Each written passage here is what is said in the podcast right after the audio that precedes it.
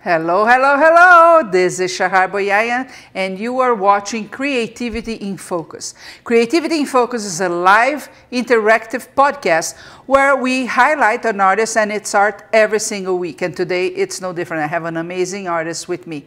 But before we get started, I have a few announcements to make.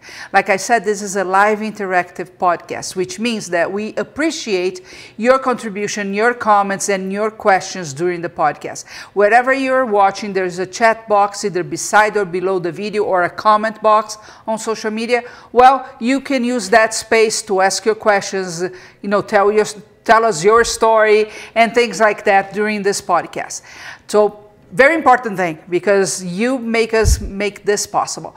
And the other thing is it's really important for us to get the word out about what we do.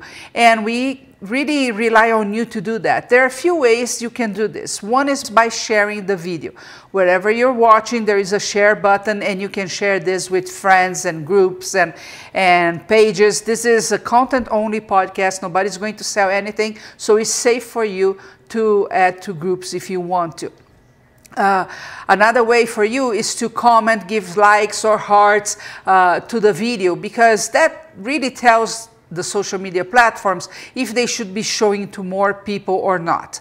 Uh, if you miss any part of this podcast, well, it stays wherever you're watching, so you can come back and watch as many times as you want as well. Okay? So, today on my podcast, I have Jan Harris Smith, and she's a, uh, well, how do I say, silversmither, jewelry maker, jewelry maker, and all of all the of above. those work. and she makes amazing pieces, and we are going to have a conversation about her life, her work, and of course showcase some of her pieces. So Jan, you told me before, and you you you told in class as well that you started silversmithing in a, uh, about four years ago, correct? Forty years ago. When did you discover you had a thing for art? Uh, early on. I was probably well. I, I, don't. I honestly don't remember a part of my life that art wasn't involved in. I loved art from a very early age, and took started taking art classes in seventh grade, and just went forward through high school. And in high school, there was um, a student contest at the end of the year each year, and I began winning awards in mm -hmm. those. And so that encouraged me to go forward with art as a, a major focus of my life. That's cool. Tell me what you have dabbled with before finding the pre precious metals. Um, well, originally I drew, I painted, and uh, I went to college and to please my parents, I majored in something I could make money in instead of being a starving artist. and as soon as I was done, I went right back to college and started taking art classes. And so I thought I would be a watercolor major. Mm. And I did a lot of watercolor at that time, and it, it was something I was very interested in. And part of getting an art degree is taking electives. And so one of the electives I decided to take was metalsmithing or silversmithing. And that was it. Mm-hmm. I didn't have any use for watercolor. I have done watercolor since then, but uh, my number one passion from that time forward has been playing with metal in one way or another. So um, I took that class over and over again for mm -hmm. quite a while. Um, and because they didn't offer a major in metalsmithing, so I got as much out of that, and then I ended up moving out of state. And um, the move was for my primary career because mm -hmm. I'm a retired probation and parole officer of all things, which is so totally unrelated to jewelry making. So that was the profession you chose that could make money that, in college? Exactly. And, and, for how long did you? I was in uh, criminal justice system doing one job or another for 30 years, and then wow. I retired. Okay. Okay, so go on with the story about how you. So what I did because I really, really wanted to be an artist and not a probation and parole officer was I kept my art going on the side at all times, and about um, well, a little over 25 years ago, I guess. Wow, it seems that's a long time.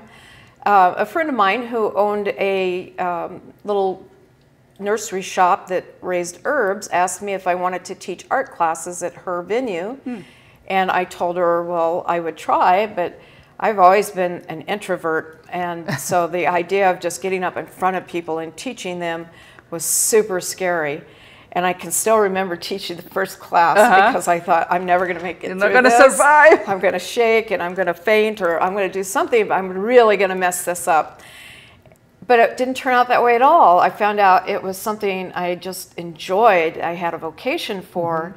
And so I started teaching there, and then I moved on to teaching at art shops and at art retreats.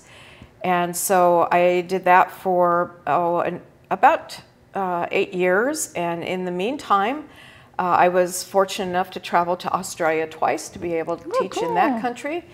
And I've, I have a lot of friends there now, and it was such a wonderful, fabulous experience. And uh, uh, the first time I went was um, for a friend of mine who had gotten sick and she couldn't do it, so I stepped into her spot. And that was scary because she's a fabulous artist. And um, I didn't know, you know, in my eyes, I couldn't even begin to do as well as she did. But when I got over there, I made a lot of friends. Everybody was very happy. And once I got through that experience, I thought, I just, I have to keep teaching. I just love this. So from that point forward, I was either teaching at a shop or a show or at some other venue or teaching privately. Um, and then four years ago, I moved to Utah. And so I originally was teaching up at Kimball, uh, at the Kimball Art Center. And I teach both uh, metalsmithing and fused glass. And so um, I was there until I found my present spot at Pioneer Craft House because it's 30 miles closer Yeah. and no long mountainous Yes, oh, curvy no- drive. no snow, yeah. so um, now I'm teaching at Pioneer Craft House. Uh, I teach metalsmithing there, and I teach how to make my glass uh, cabochons for jewelry there. And I teach here, and I teach private classes, and I'm having a wonderful time because four years ago I retired and finally became the full-time artist I wanted to be. Oh, so tha- so that's the landmark. Uh, for it's not that you started four years ago because you started way before that, but it's when you say, okay, now I am a professional artist. Exactly. That's what it, That- that's my so cool. profession is as an artist now, and I'm so proud of that. That's good. Uh, guest 140 is saying hi and hi to, to all of you. Don't forget, this is an interactive podcast, so if you have questions and comments, just use the comment box there or the chat box to ask Jan your questions. So before we move on with the questions, I want to show some of her work here, and we are going to comment a little bit about the process. So let's start with this row first. That okay? The That's fine. basically the bracelets and the ring. This beautiful guy here. So let me point here, this one. Tell me a little bit about the process here. What, what are the techniques involved? so this is a silver, bronze, and glass bracelet. Uh, there's a smoky uh, quartz right here that's mounted in this tube setting. This was created with one of my reactive uh, glass stones that I make for jewelry.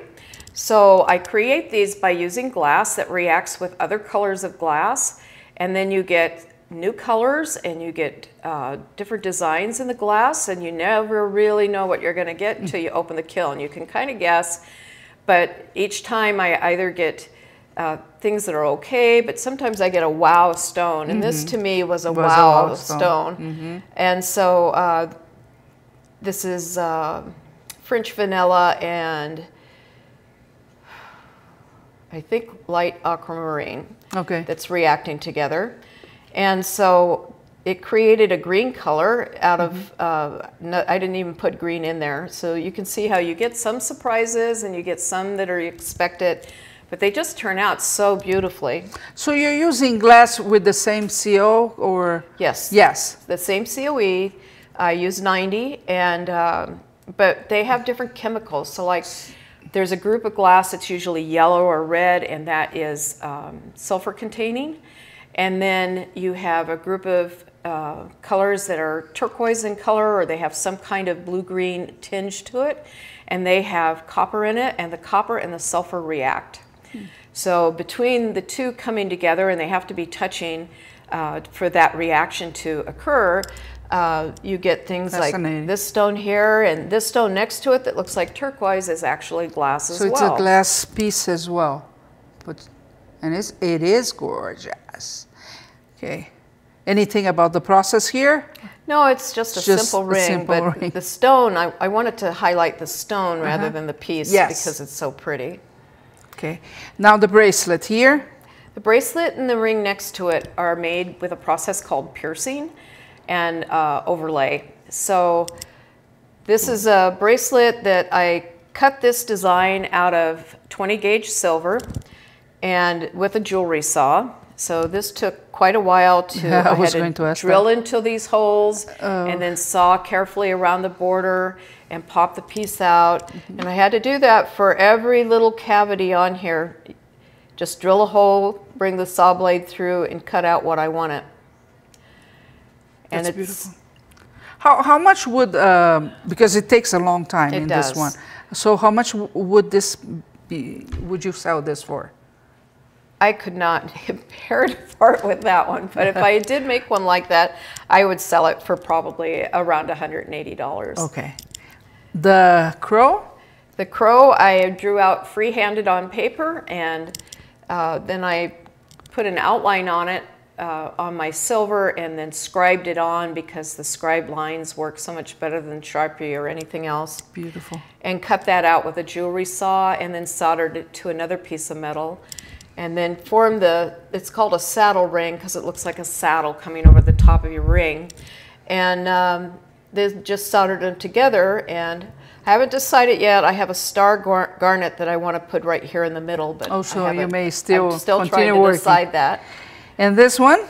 Okay, so this is called a tension bracelet, and this is a piece of Larimar. It's got bronze on top and a little CZ tube set uh, stone there. But the fun thing about this, and don't, there we go, is this is held on uh, by tension with a band and a hook. Oh, So on the back, I also have uh, aquamarine stones, nice. just so that the back is as pretty as the front. Uh huh. That's beautiful. Uh, I I just forgot one thing. You are also a glass artist, correct? I am. So tell me a little bit about that. Do you do lamp work? What is it that? I don't do lamp work. I Uh-huh. do fused glass only, Mm-hmm. and I work. Uh, I have a studio, a glass studio in my house, and a metalsmithing studio in my house. It's like Mm. so you go there and say, should I go to the right or should I Should go to the left?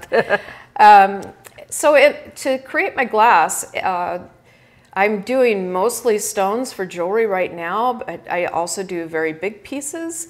And I've uh, won awards through the local glass guild for the work I've done. And this all started about 10 years ago. Mm-hmm. Um, I saw a class in uh, Portland that said, uh, just have fun with fused glass. Uh-huh. And I thought, you know, I, I've always just wanted to see what the process was. And so I signed up for the class and I was just intrigued by it. It was yes, so yes, cool. yes. And so being in Portland and right at uh, one of the, well, actually at that time, two of the major glass uh, suppliers for art glass, I could just take classes to my heart's content. so I decided to learn a bit about fused glass Uh-huh. And started making my own glass. And so I just incorporated that into so that I could sell them both at the same time, So you usually use the glass with some metal. usually with some metal. Okay, cool.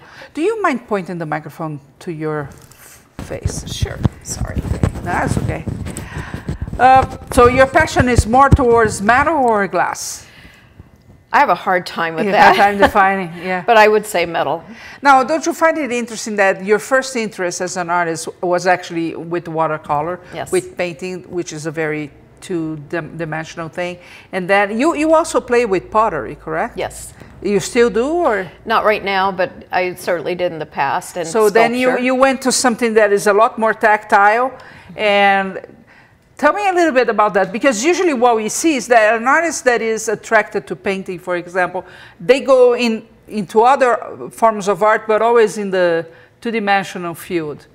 Uh, do you find that interesting or not? That you, you go to both. For example, I, I- don't have any interest in two-dimensional work. I, I, I need the tactile. I Uh-huh. need the 3D on everything I do. Even if I'm making a a greeting card, I will find a way for it to have some dimension. Well, I was really fortunate in high school to have a high school teacher that pretty much didn't supervise us and let us do whatever was uh, in our mind. And he opened up all the possibilities, possibilities uh -huh. to uh-huh. us. And so one of we rotated through different things during the year, and one of the things we did was um, copper enameling mm -hmm. In a kiln. And so um, I really, really like, I don't know why I'm so attracted to heat and flame and torches and things like that. dangerous things, maybe. They, they're very interesting tools to work with. And so uh -huh. I was very drawn to the copper enameling. And that was probably my first experience in making any kind of jewelry okay. was with the copper enameling. And of course, what makes copper enameling is glass. So it's a glass powder on copper. Uh -huh. So um, I had 3D and I had 2D, and I'm very much drawn to the 3D, but I was mostly exposed to the 2D, and so that's where I started. And then once I took that jewelry class and I could create you know three-dimensional things mm-hmm. then the two-dimensional kind of faded to the okay. background and even now i still like i draw in my sketchbook constantly making mm-hmm. designs and everything so it's not that i don't like 2d but I just need this feeling this of, of yeah. creating an object instead of just a yeah. picture. I get that very well. John Rowe is asking, is your COE 90 bull, uh, bullseye? Yes. Yes? Yes. That's what you use, Mace. Now, you said you work as a parole office. yes. tell me a little bit about that. Um, I, I was a parole officer for 24 years wow. probation and parole officer. Uh -huh. And I uh, have been anywhere from an officer all the way up to a district manager. Um, I have worked for the Parole Commission in Idaho, and I, uh, I did. I was just kind of a jack of all trades, kind of explored it all. But in the last 10 years of my career, I really started focusing on uh, supervising the mentally ill mm -hmm. because I felt like I could really do the best job with them in creating a safe home, safe mm -hmm. place for them to go to and make sure that they got back on their medication and they were on a mental health team so that they wouldn't fall back into the criminal justice system mm -hmm. because uh, these are people that they may commit uh, criminal activity and certainly they do but maybe not so voluntarily not so selfishly, mm -hmm. not because they're, you know, they're consciously harming another person, but more because they honestly um, aren't in touch with reality. Mm -hmm. Mm -hmm. So, and they tend to fall into homelessness and um, not being connected to family anymore because their family doesn't know what to do with them. So I felt like I accomplished something very positive in supervising them in any situation, uh, did you ever have a, a, chance of introducing art to them or activities uh, related to anytime that? Anytime I could refer them into it because art is very beneficial. Uh -huh. And art therapy is a, a genuine therapy that helps, uh, you know, a whole range of people, mm -hmm. not mm-hmm. just the mentally ill. That's cool. Yeah, I, I'm a big advocate of introducing art.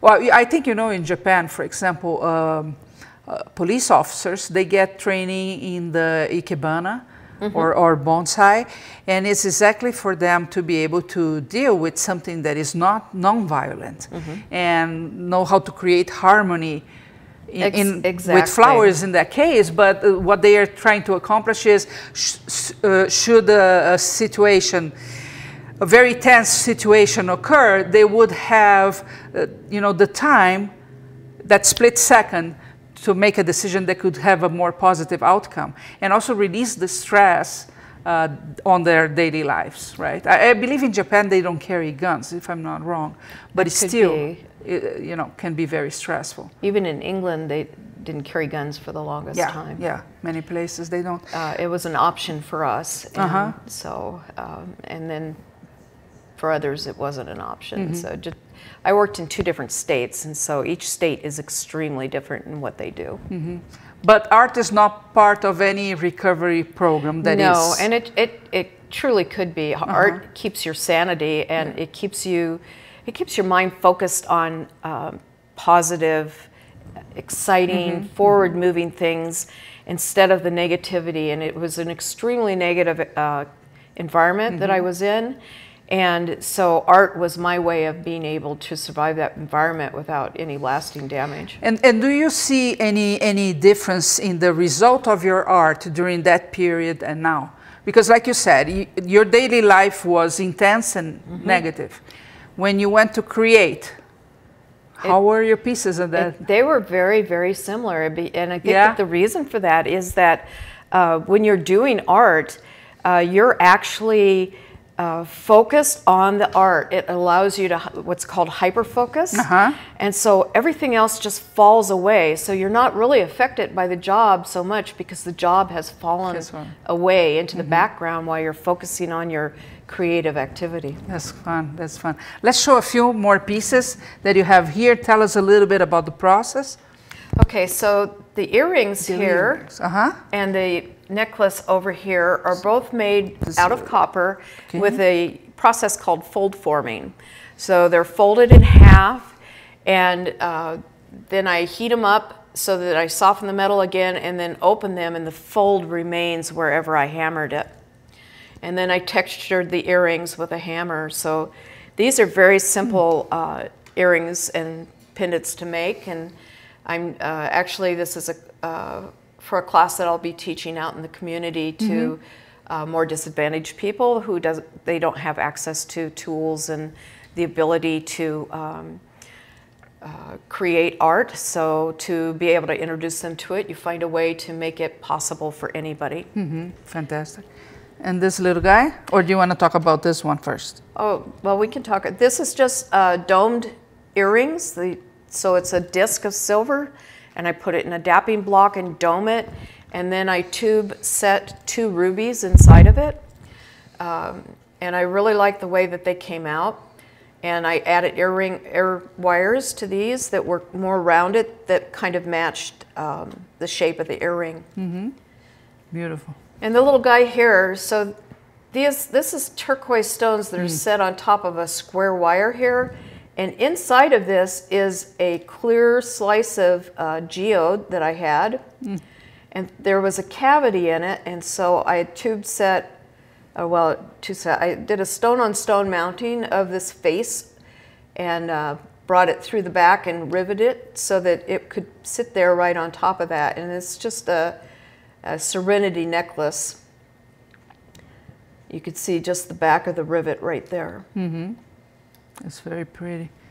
And this bird, we've seen this bird during your class a few times. I think it's uh, one I will very much pieces. miss my bird. but, so this is um, originally I was demonstrating for my class how to etch at um, Pioneer, Uh-huh. and so I etched this piece, and it was a demo piece, and I thought that would look so good if I put a stone under it, and then I had this this stone, and this is the a clearer dichroic stone, so it has a sheen and shine to it but you can still see through it. So I thought, well, what if I just put something under that that made it super interesting and unique? And so this is a piece of antique music, and I coated both sides with a sealant to make sure that uh, even if water seeps into this necklace, it won't be ruined. And then set the so- stone on top of that so that you could see it. And it says Dolce on this piece of music, and Dolce means sweet. So I thought it was a sweet piece. That's very cool. Let's talk about two more. So this one, This is a uh, bracelet, a toggle bracelet that's completely handmade. I even made the toggle clasp that's on it. And it's all I did was set bezels and put stones into it. And then I made these um, kind of uh, oval, oblong uh, pieces of uh, jump ring and soldered them together and then soldered them on the back. And then I used jump rings to connect all of that. And down here, I just hung a little, charm. this is a compass, Oh, and then just a little itty bitty um, piece of dichroic glass there in a bezel. so how long does it take you to make a bracelet, a bracelet like this? Well, I get interrupted a lot, so uh, it it might take me two or three days to Uh-huh. get the, the whole project done. Uh, but when I was getting ready, I, I actually was in Craft Lake City a few weeks ago and showing my stuff. I had a Uh-huh. vendor booth. And I had uh, the four days in front of that, I worked solid 12 hour days. It, and the only time I left was to eat. And I was amazed at how much I can do when I don't get interrupted. So you you mean you you're married, right? I am. Is it the husband that interrupts you all the Sometimes. time? Okay. Sometimes or cats or and the dogs. dogs or the cat and yeah. That's so cool. we have three huge dogs and and one cat and Mm-hmm. they keep us busy. So I know teaching is something that you, you're very passionate about, Very and you, you so. mentioned that not only you teach at Curious Mondo, but uh, local places as well when you travel. But you mentioned this new project that you have with uh, people for, for with low income people, Mm-hmm. right? Uh, what's your main goal with them? What, I want to make art accessible to everyone. So I used to work at an art retreat and I just loved it and and they're wonderful places to go to and be at, but they're very expensive. And I would get comments all the time, "Oh, I sure wish I could take your class, but I can't afford that." Mm-hmm.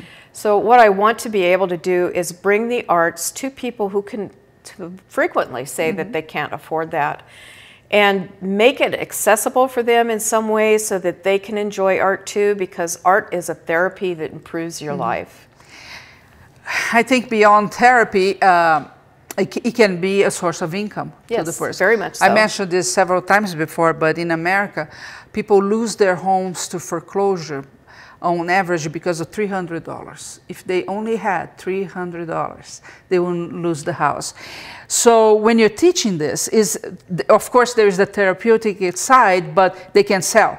How much could they sell a heart for?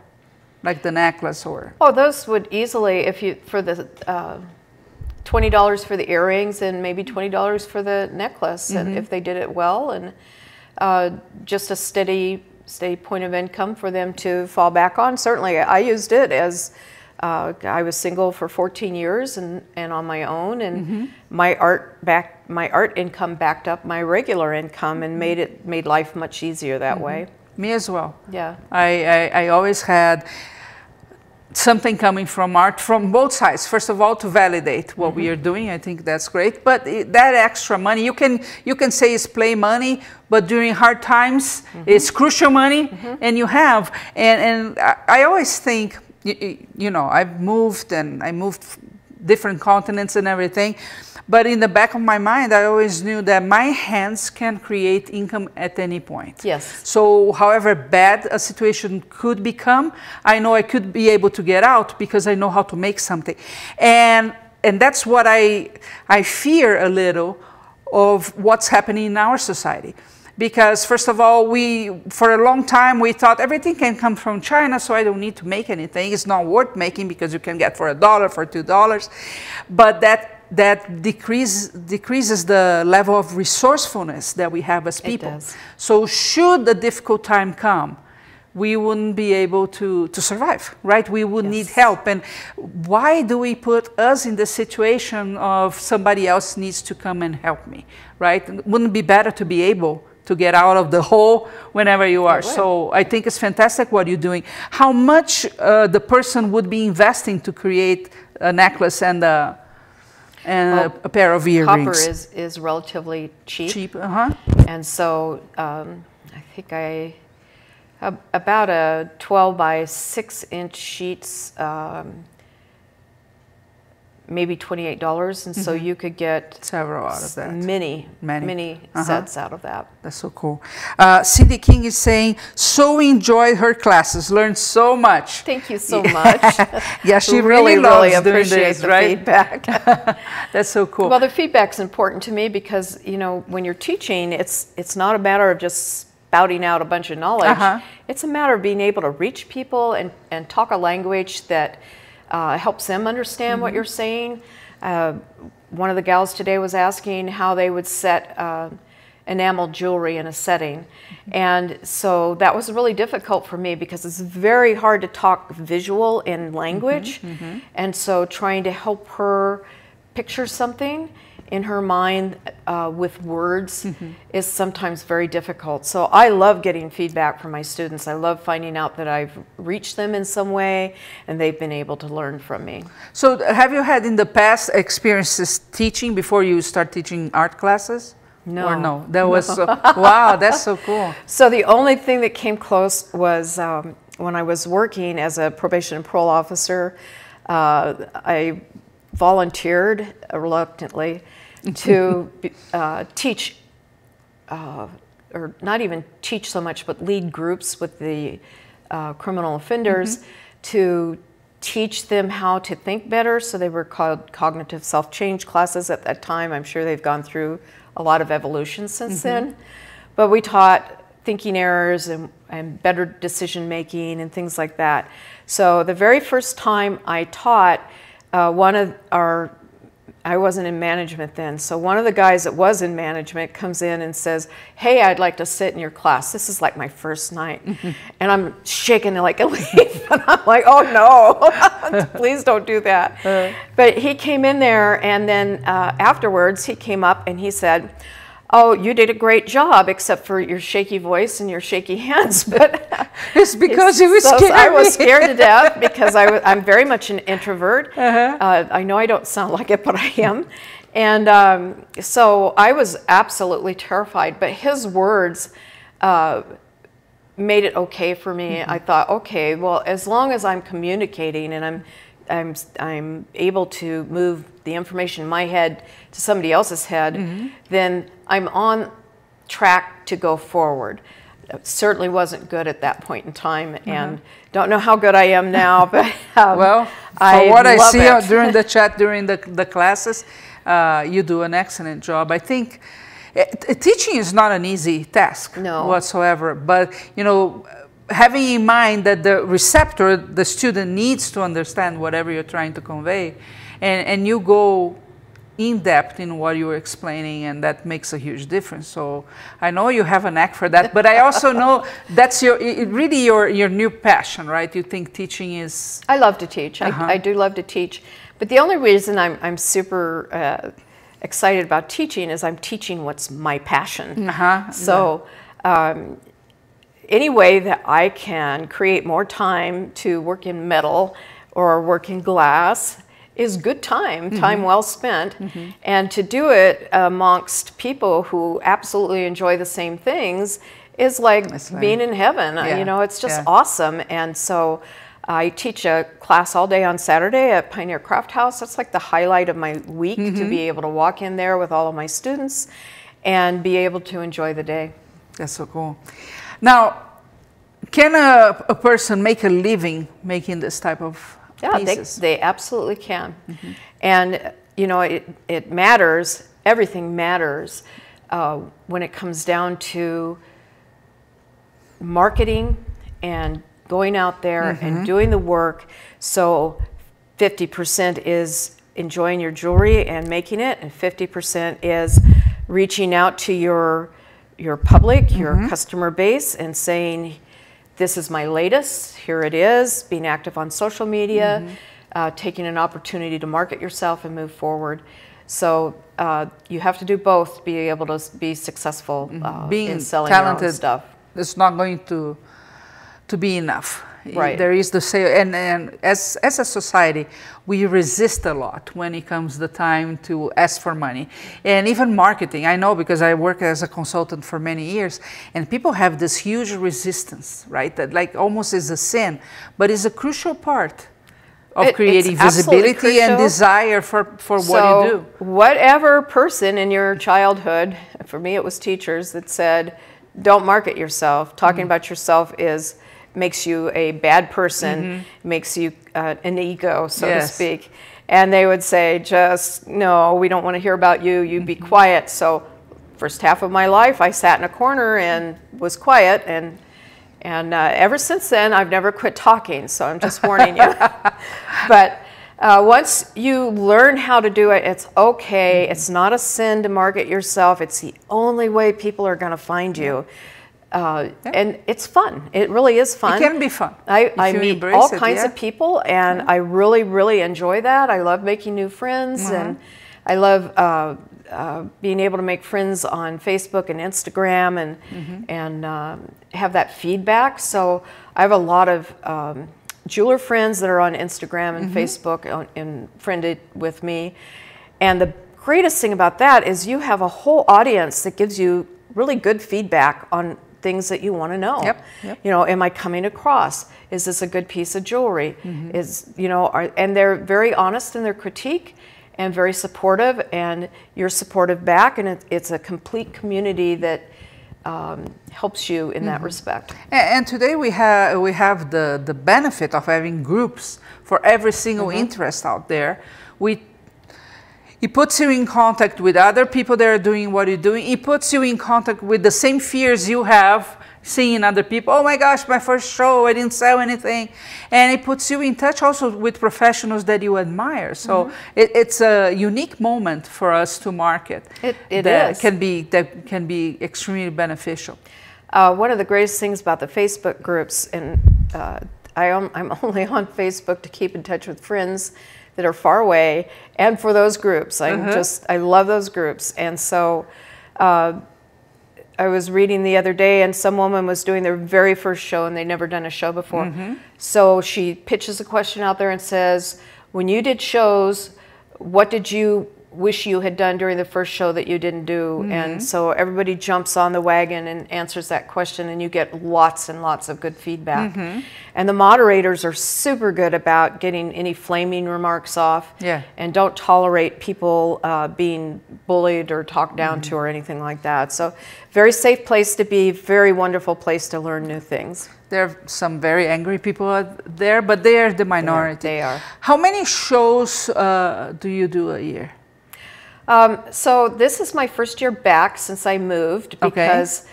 everything starts over again when you move. Yeah. I found out. So, uh, in fact, when I started teaching at Kimball, um, I remember the gal that was in charge of education up there says, "Well, you need to get on Facebook and market these classes." Well, my entire Facebook book book group was either in Australia okay. or in Vancouver, Washington. So. It didn't it wasn't plausible uh-huh. to do that so it took me a good three years just to build up uh, community knowledge mm-hmm. and going to the shows and seeing if it was something that I would like to you know be in mm-hmm. because some of the shows are not uh, what I am interested in doing. And then once I focused on that, then I joined the Glass Guild here, and I've done several shows mm-hmm. through the Glass Guild. So that's at least two a year. Two a year, yeah. And then I did Craft Lake City this year, and I've already applied for two Christmas shows. So. Wow, you're going to be busy. Let's rev- uh, let's talk about these last pieces here. So this one. So this is a piece of my copper enameling, and I, it's hard to see in the light. But what it is is white enamel, and in graphite, I drew a feather uh, oh, across now it. I see. Okay. So it's hard to see with the light because the light hits right where the feather is drawn. And then I created the mountains and the red rock uh, canyons in front of it. And then on the back, I mounted a malachite. Hmm. Why, why do you work the back? Because almost every time I look down at my pendants, they flip over. They flip over. oh, yeah, that is so annoying. It happens all the time. Let so, me see. Not today. Then, not today, but you know, it flips over and it's like this nice. blank That's piece nice, of metal. Yes, yes. And you just think, gosh, yeah. if you just put something on it. And so, and then it started to get to be a challenge. And so this piece here is one of the bigger challenges I've done. I've done three or four pieces like this now, mm-hmm. and this is the only one I have left. Um, this is one of my dichroic uh, glass stones. And on the front, I have put When You Wish Upon a Star. And then across the stone, I put a, a wire and soldered on several stars. And then I did the back, and so it has stars and a moon, and it says your dreams come true. Oh my gosh. So, yeah. I really think it's fun to try and do both sides. It mm-hmm. makes the soldering just a little bit trickier because you're heating that piece over and oh, over no. again, and you risk losing one of your solder joins uh, when you do that. But it's I love being challenged. So all somebody has to do is make yeah. it a challenge. What about this feather? This feather um, is fold formed. Mm-hmm. So you have this line here from where I folded it, hammered it, and then opened it again, and the line stays. And then all the lines for the feather quills were created by uh, hammering it with an, a screwdriver that I had adapted for uh, making lines in the uh, feather. Mm-hmm. And then I just cut slits like feathers have in the uh, metal. It's a little easier to see on the other side. And then put a dichroic stone at the top. Mm-hmm. It's gorgeous. From all the techniques that you use in your jewelry making, is there one that you think is easier to sell? No, because, well, no, I, sh- I should say anything turquoise eventually Goes. sells. so uh, people love turquoise. Huh. But uh, people are individuals and they will pick out what is calling to them and what them what makes them feel special or unique. And so sometimes you hit on that, sometimes you don't. Um, it, and uh, you just continue to make your jewelry evolve to match their needs. So when I, you know, I tend to make heavy pendants, and so this time uh, when I did the show, I really made an effort to make some very lightweight, small pendants as Uh-huh. well. Did they sell well? They did. So Yeah, it's interesting because I like big pieces. I, I don't have anything small or discreet. it's not my thing. I, I like, well, my, my pers- um, I think I have a loud personality. I think the package needs to follow that. Mm-hmm. But you hear a lot about accent pieces and, and beautiful pieces. But when you're around and you're, you know, walking and shopping, you really see people like very delicate stuff. It's hard to find a woman that's very true. wearing wearing statement pieces. So I always question myself. So is statement really does the statement pieces really in or what's going on? Because that's not usually what you see on a day-to-day life. On a party or something else, then yes. Do you see the same thing? um, yeah, pretty yeah, much. pretty much. but we still make the statement ones because they're the fun well, ones. So there's two kinds of jewelry that you make. You make the jewelry that you're going to sell, Mm-hmm.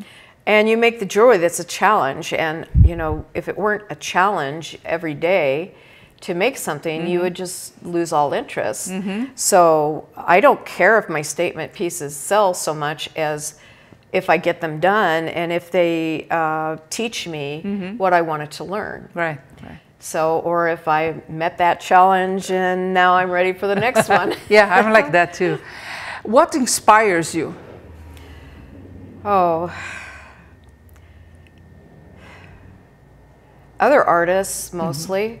Uh, I follow an artist on Etsy who uh, she makes beautiful jewelry. Her jewelry's lovely. It's out of silver.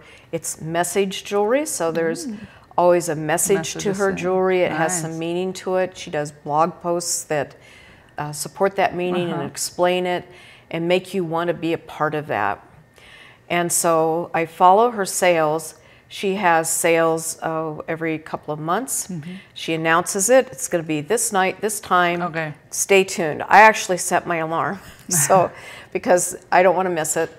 I may not buy anything, and I generally don't, but she is so fascinating to me that she's done this amazing uh, marketing uh, she has amazing marketing ability and then on top of that her jewelry is beautiful and she doesn't hesitate to ask the high price for her jewelry and literally this sells her everything in her shop sells in less than 15 minutes Wow, wow. and so and it's a combination of beautiful jewelry and amazing Do you marketing know, is she, is she marketing more on Instagram, Facebook? Do you know? Uh, she just sends out a note. A note if, if you follow email. her, if you follow her on her website or you follow her Mm-hmm. on social media, she does send out notices that this show is coming up, and then bang, everybody Bang, gets yeah. on. She has that many followers because of the way she markets and the way she, and her jewelry too. Mm-hmm. That's So you kind of aspire to be like somebody Yes, like that. yes, yes, awesome. What keeps your creativity in focus? I think I was born that way. um, when I was um, like five or six years old, I picked up a kid's encyclopedia and started reading it, and I read the whole thing. Really? I've always been curious.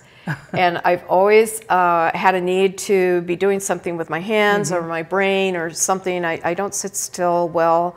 I'm one of those people that can't watch a TV show unless I have something going me on. too. Mm-hmm. So my tablet's open, or I'll be working on jewelry or doing something. But um, I'm just one of those people that's constantly saying, "What if?" Oh, what Uh, if? I know? did this with this. Yeah. Yes, yes. I'm like that too. That's cool. So tell us where people can find you. of course, Curious Mondo is one of the places, but social media, website. So uh, Jan Harris Smith on Facebook, Jan Harris Smith Studio on Facebook, uh, Jan Harris Smith Studio on Instagram. Okay. And I am on Etsy, but right now my shop is almost empty because I'm waiting to see how the new Etsy uh, changes and price increases roll out. Will impact. But but you tend to sell online as well, or or not? It just depends on what happens with What Etsy. happens now. And then um, I have on my website, janharrissmithstudio.com, is right now just a portfolio, but I have the ability to, to make it into a shop, and I will probably mm-hmm. be doing that in the future. Yeah, yeah, that's cool. Thank you so much. Thank you. for being here. This is not the only interview Jan Harris has given to Creativity in Focus. A few months ago, she did an awesome interview with. Uh, I was going to mess up her name. Can you believe that? She has 11 courses here, and I was going to mess up the name, but I know it's Jody McCraney Rusho. And if you watch that one, you just go back on the creativityinfocus.com. We have all the interviews that have been done with this podcast. It's very fun, and then they go a lot more in detail on the process of each piece, right? Because you know they both know what they are talking about. Here, there's only one person that knows. and so, so don't forget to watch that one too, because it gives you a lot of insights and hopefully a lot of inspira- inspiration uh, for you to create more. I know Jan loves to inspire people to create, and that's why she loves teaching so much. And of course, you can also check her courses here at curiousmondo.com. Well, next week we will have another amazing artist and showcasing their art, so don't forget to tune in. We go live every single is it Tuesday today? Every single what day of the week it is? Uh, at 2:30 p.m. Mountain Time, 3 uh, 4:30 p.m. Eastern Time. Don't forget to, to give us a like. And if you really enjoyed this and you were watching this on Facebook, uh, don't forget to like our page, creativityinfocus.com. And if you can take a second and leave a review, that would help a lot. As Jan knows, marketing on social media is not the easiest thing, No, right? It takes not. a lot of work. and, and you can, you know, make it a little easier for us. With that said, I hope to see you back here next Tuesday. Thank you so much. Thank you.